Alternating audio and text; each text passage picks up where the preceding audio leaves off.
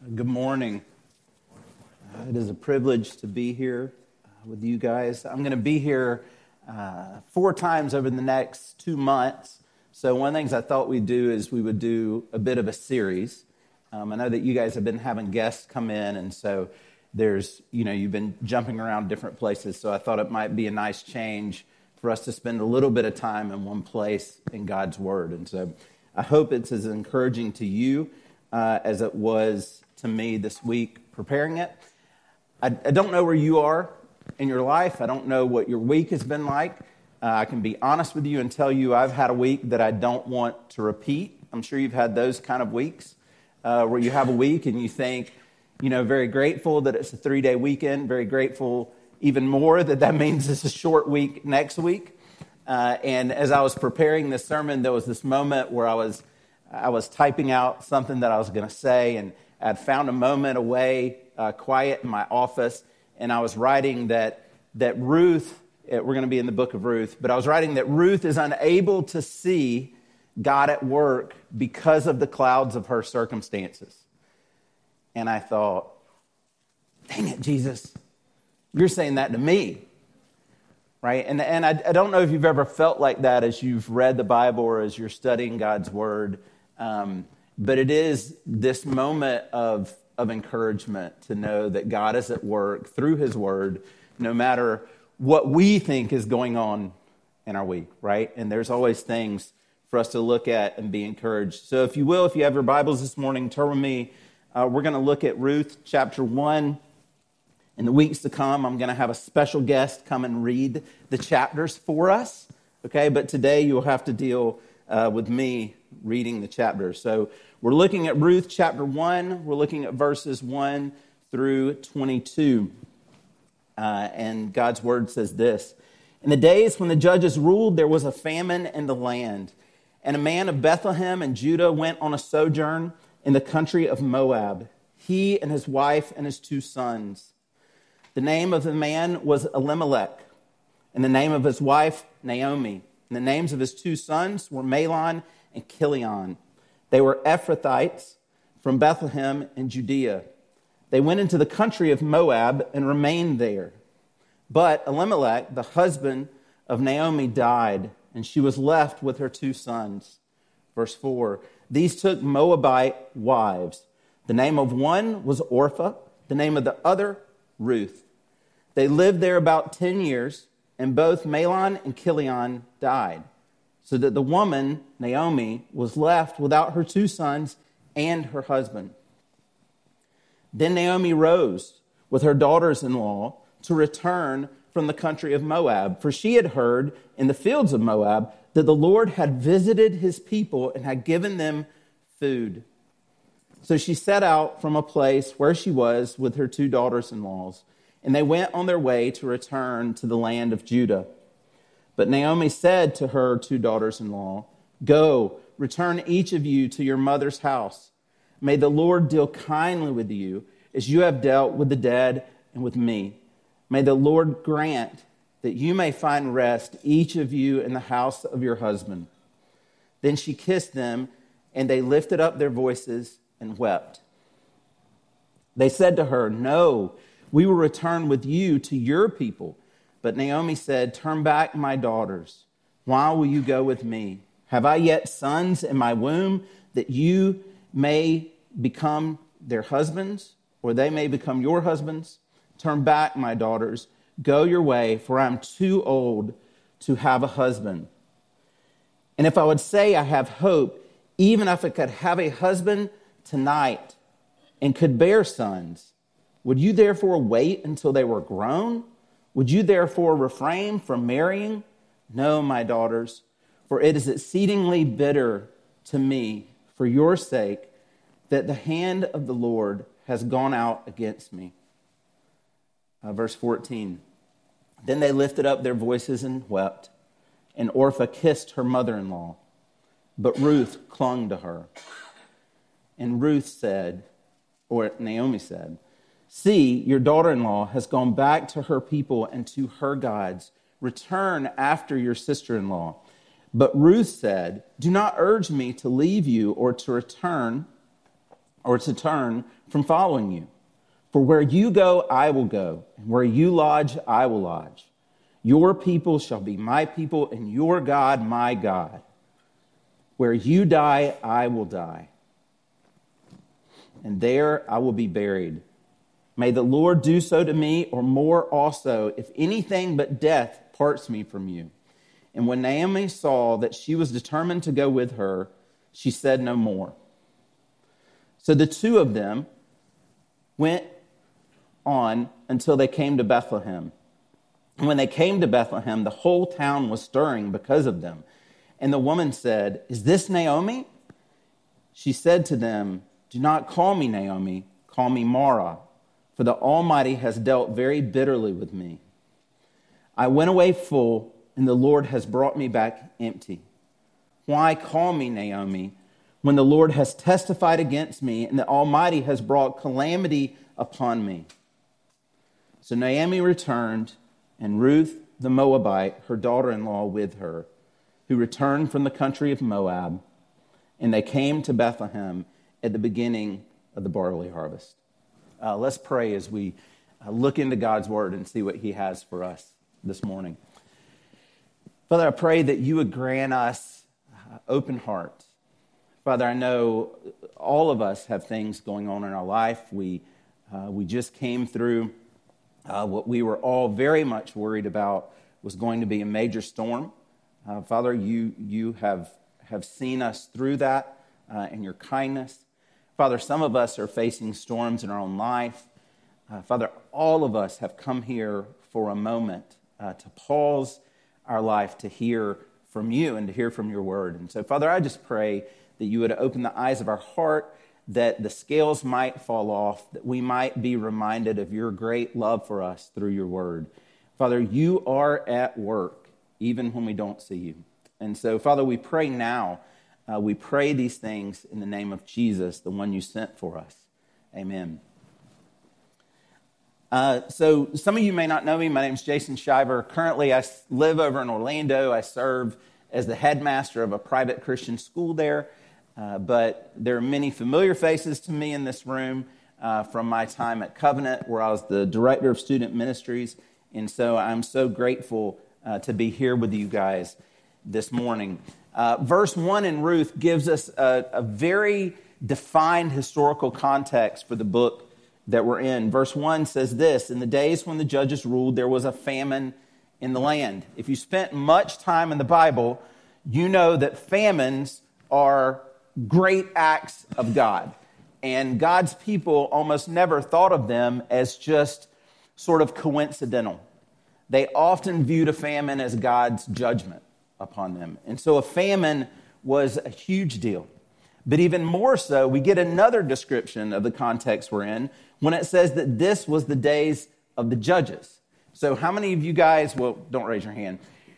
It might have been a little hard to find the book of Ruth right? It's a smaller book, it's only four chapters, right? Where is Ruth found? It's found right after the book of Judges and right before 1st and 2nd Samuel, which is going to be the life of King David. Most of us know a little bit about the life of King David. We maybe haven't spent much time looking at judges, but you may remember some of their names. Samson would have been a judge during this time.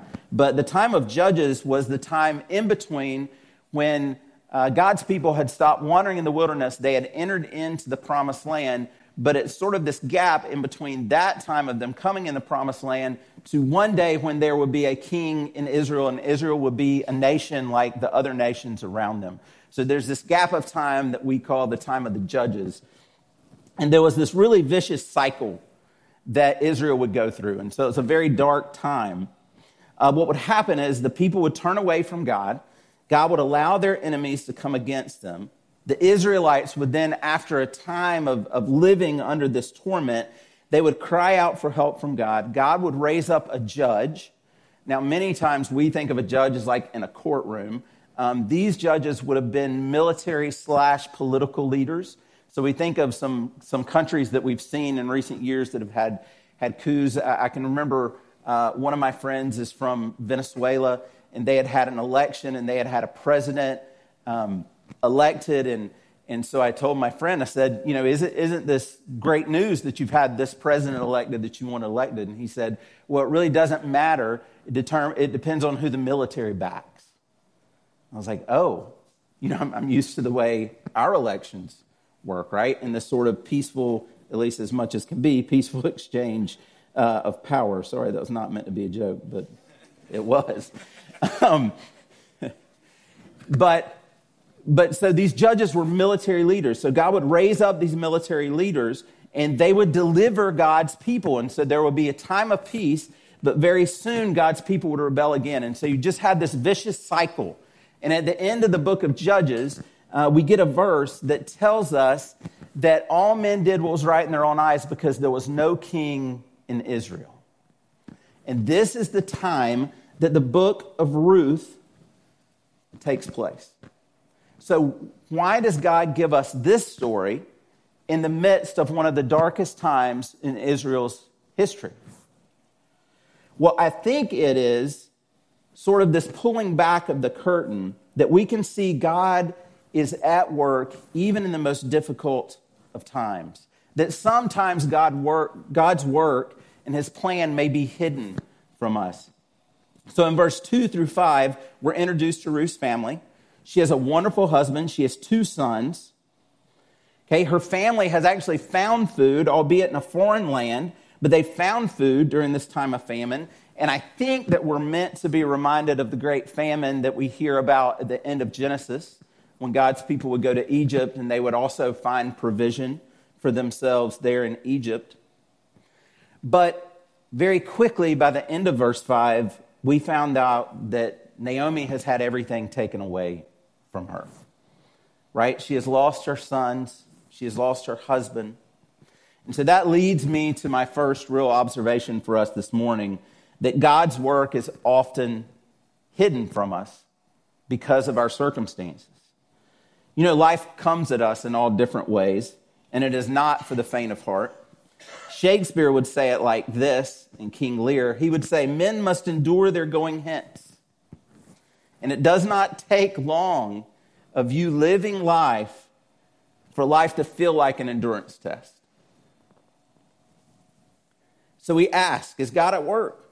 How can he be at work when all of the circumstances seem to be against us? Well, the theological term here is providence. Okay, and so these all four of these chapters, we're going to try to kind of spell out this idea of providence. But this is what Paul is getting at in the New Testament when in Romans 8 28 he says, And we know that for those who love God, all things work together for good for those who are called according to his purposes. Right? Any of you guys who know me know that I have a problem at time with what I call bumper sticker verses.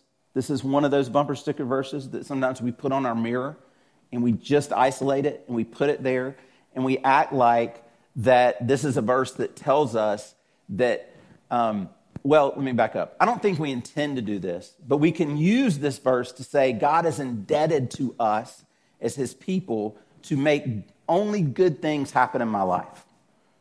Right? I think that is fair to say.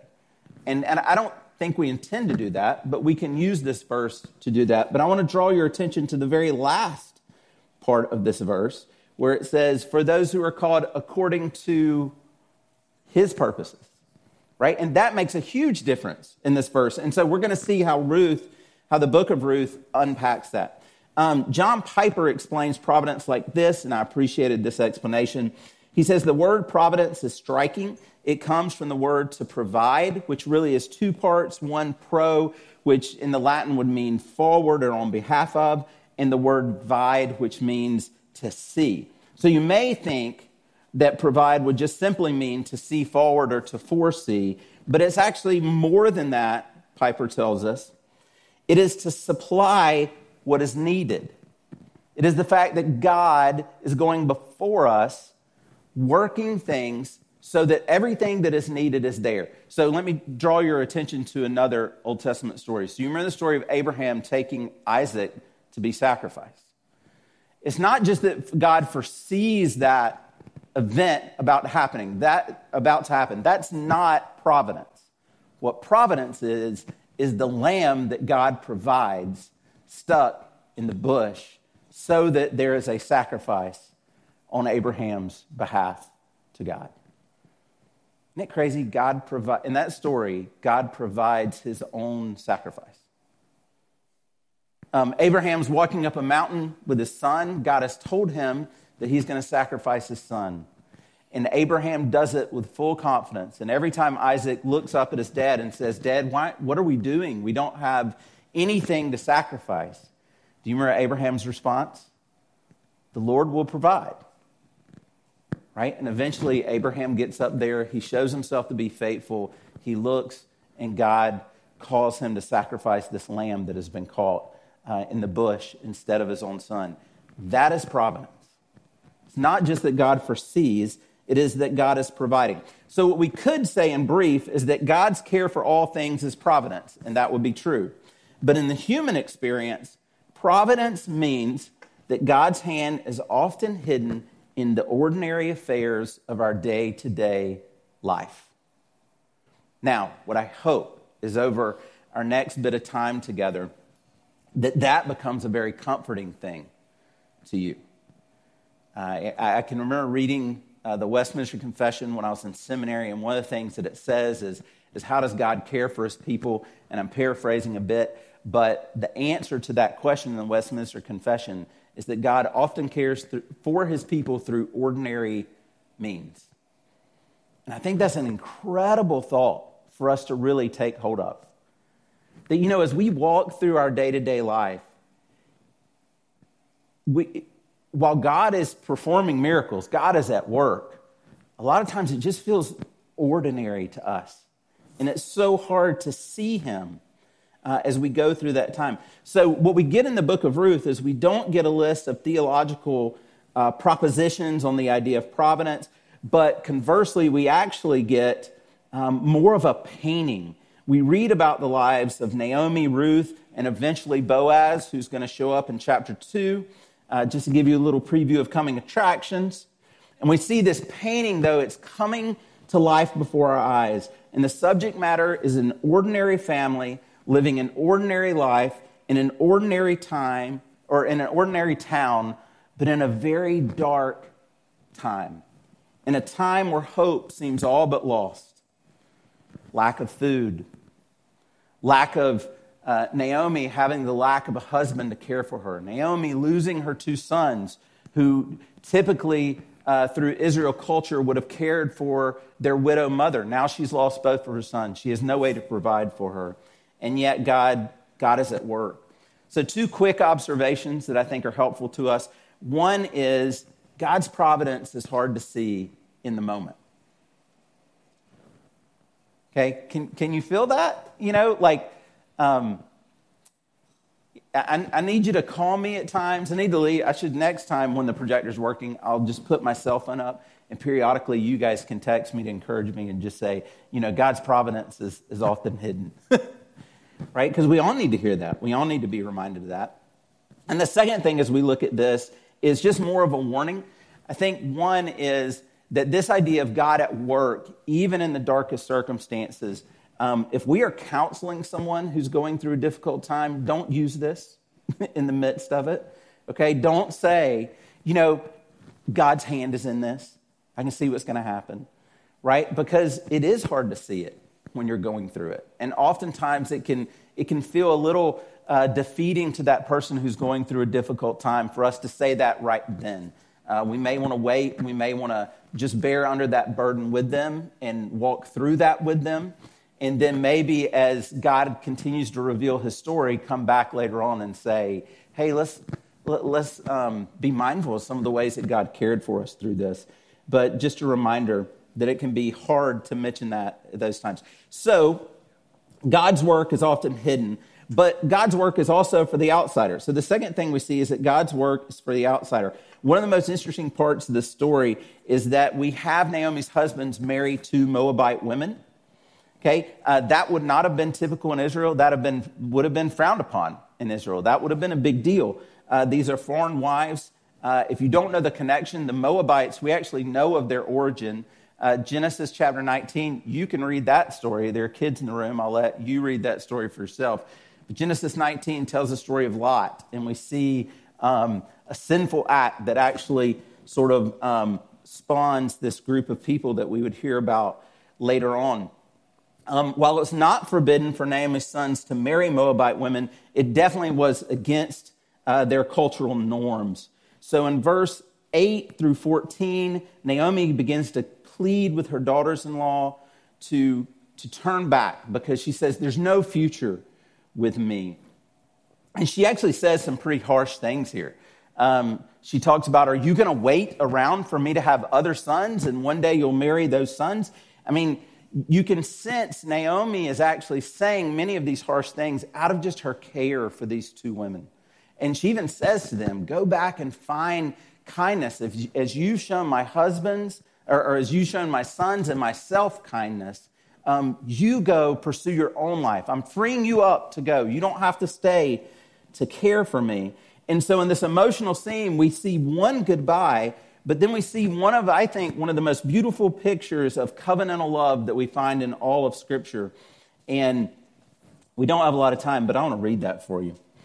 Uh, verse 15, it says, And she, Naomi, said to Ruth, She said, See, your sister in law has gone back to her people, to her gods.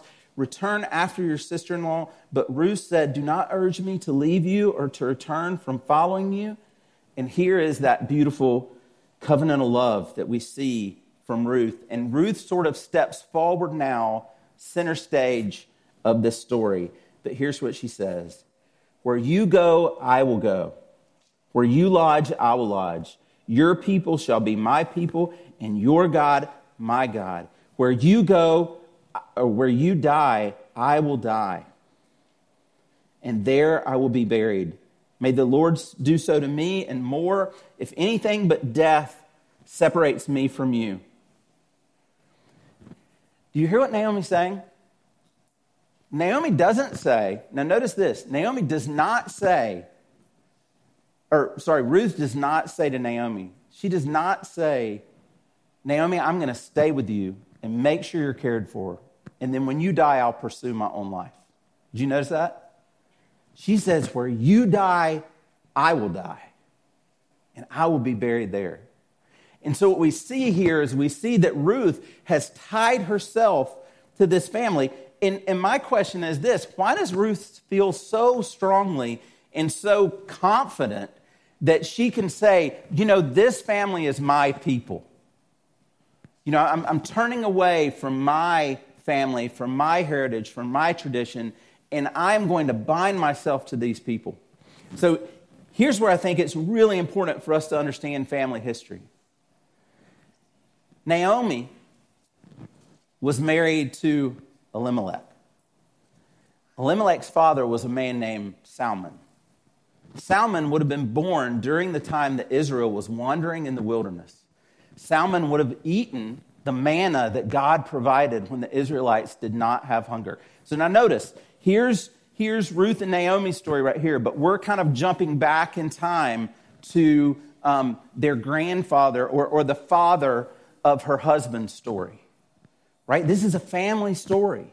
So he's wandering in the wilderness with the other Israelites, and eventually the Israelites come to go into God's promised land. And Jewish tradition tells us that Salmon was actually one of the two spies that they sent into Jericho Okay? Now that's Jewish tradition. We don't know. But what we do know from Matthew is this Salmon marries the hero of that story, another outsider named Rahab, the one who hides the spies. And so that is the parents of this family. And I wonder if Ruth had heard those stories and she had heard about this outsider named Rahab who had been brought into God's family and who had been made part of God's people and had, had committed herself to following her husband Salmon and that they had bore son and that this was now the story of his son. One of my encouragements here is I, I think we should tell our children the story of our families, of God's faithfulness to our families. You know, it's, it's something that I don't think we do enough of. But I think as a family, we should recall the times that God has been faithful to us. We should pass those down from generation to generation. But the second thing is that God's uh, gospel has always included the outsider, right? Who did Jesus say that he came to save? He came to save those who were lost. He came to save those who were marginalized, either by their own sin. Okay, some of them ethnically were marginalized, some of them were marginalized because of, of a disease that they were carrying. Like we see over and over that Jesus sees the outsider. And Jesus goes to the outsider that they might be brought in. And that is no more evident than in this story. So, the last point God's work is always full of love and kindness, even when we can't see it. While we find Naomi focused on all that is wrong in her life, if she would just look up, there is light starting to break through those clouds. Verse 19, we see her return back home, and we hear uh, that, that the people are, are excited. They're stirred up. They're wondering, is this Naomi? Oh, Naomi's back. They're so excited because Naomi is back. But Naomi says this She says, Do not call me Naomi, call me Mara. And so Naomi's name would have meant uh, pleasant or sweet. Okay, and she, she changes her name and she asks them to call her Mara, and it means bitter. Naomi goes on to explain, The Lord has brought me back empty. Naomi feels like she has been completely consumed by her efforts to follow God and that God has not shown up for her. He is not, in some ways, maybe she might say, God has not fulfilled his part of the bargain. But if Naomi would just look, the night is giving way to dawn. Naomi, you're no longer in a wilderness, you're now home. You're no longer hungry. Verse 22 tells us that she has come back at the time of the barley harvest, which we're going to hear about uh, next time we're together in chapter 2. And Naomi, you are not alone. You have Ruth. And Ruth will give you a grandson. And he will hear the stories of God's divine providence in your family's life. And he will give you a great grandson and he will hear the stories of God's divine providence in your life. And he will be the greatest king that Israel will ever know. And he will defeat Israel's great enemy. And he, Naomi, will give you a royal bloodline, one whose descendant will one day be born back in your hometown of Bethlehem. And upon him, the nations will hope, and he on the cross will defeat our greatest enemy of sin and death. I wonder what Naomi would say if she had known God's great providence of the story he was telling in this very, very ordinary family. Let's pray. Father, Father, will you give us eyes to see you at work? Father, I pray for each one of us that as we come to your scripture, that we would see that you are a God who intervenes into the lives of your people. You are a God who intervenes in history. Father, in Genesis 1, we are told that you stepped into chaos and you began to, to bring order to that chaos. And so, Father, even in Genesis 1, we see the foundation of the good news that we serve a God who is for the outsider. We serve a God who longs to draw his people to himself. Father, in the New Testament will go on to say that we have been adopted and that we are now heirs of, of all that Christ has won on the cross. Father, thank you so much uh, that you have brought in the outsider from Rahab to Ruth to us. Father, your gospel is one uh, that invites us in, it invites us into relationship with you. Thank you so much for that. And we pray uh, these things in the name of the one, the one who is the great descendant of Ruth, who is the great descendant of Naomi, who is the great descendant of Rahab and Salmon. We pray these things in the name of Jesus. Amen.